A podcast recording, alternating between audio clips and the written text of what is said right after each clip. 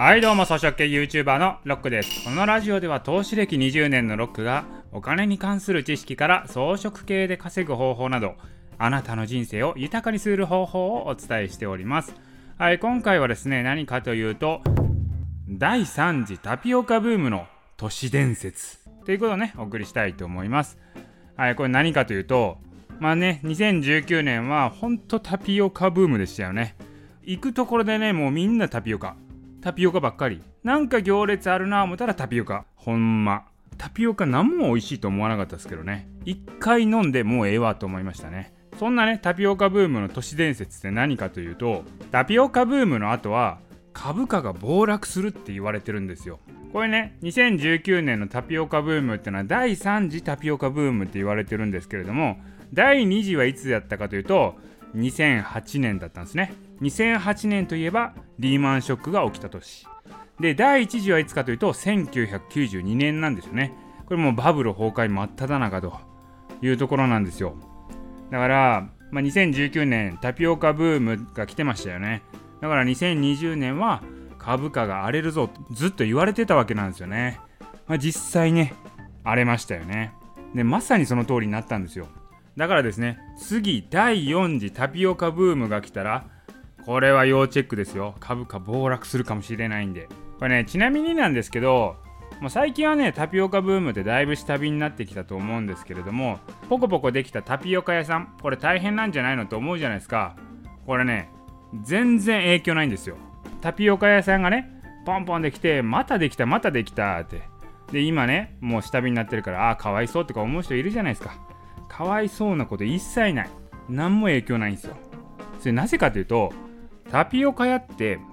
投資回収期間っていうのがめちゃめちゃ短いんですよ。これね友人がタピオカ屋結構やってたりするんですけれども回収期間もだいたいね2ヶ月ぐらい23ヶ月早ければ1ヶ月で回収するって言われてます。回収ってどういうことかというと初期投資でねお店の場所借りて設備作って、まあ、バイト代とか入れてですねそういうの初期投資しますよね。それがですねもう1ヶ月2ヶ月で回収できちゃうんですよ。だから以降はもう利益しか残らないという状態なんですね。行列っていうのは、まあ、3ヶ月、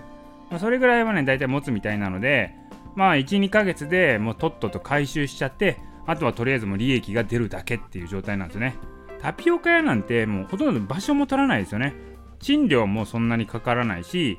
で実際にこう機材もねそんなにないと。必要な機材もそんなにないと。バイトの育成もねそこまで時間かからないということなんでめちゃめちゃコスパがいいんですよ、まあ、だからあんだけポコポコできたんですけどね。もうリスクが少ないからもうポコポコできたんですけどね。でこれとね同じような話がこれメロンパンもあったんですよね。私の知り合いが結構メロンパンを展開してたんですけれどもメロンパンももう23ヶ月で回収するって言ってました。大体ねメロンパン屋さんができれば行列できるんですよ。これもだから時期考えないといけないんですけどまあ秋から冬場にかけて出店するらしいんですね。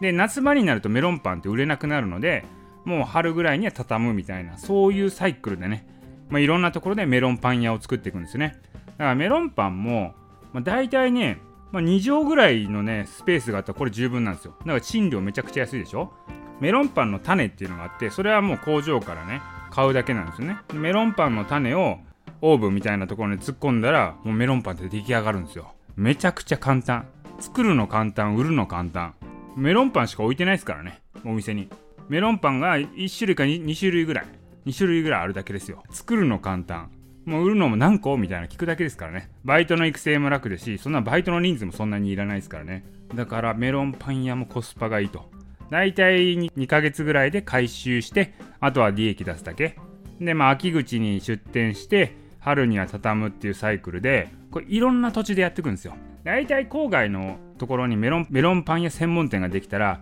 まあ、大体行列できるみたいですよ。普通に美味しいんですけどね。普通にメロンパンそこそこ美味しかったです。私も食べましたけど、フランチャイズなので、大元がメロンパン屋の種作ってるんですよ。まあ、それをだから仕入れて焼くだけなんですよね。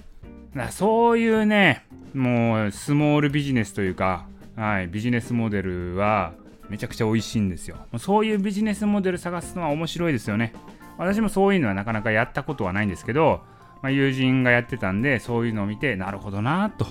思いました。だから、タピオカ屋もですねいっぱいできていっぱい倒産してああかわいそうじゃないんですよ。あれ全部もう回収しきってますから。もう利益ガッポガッポ抜いた後で閉めてるんですよみんな。メロンパン屋もそこそこねいろんなとこできてすぐ閉めると思うんですけどもう全部回収しきった後なんですよ。で今ねパッと思い出しましたけど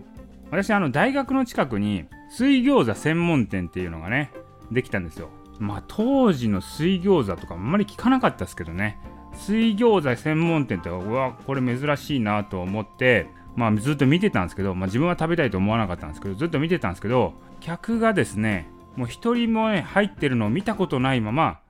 閉店していきました。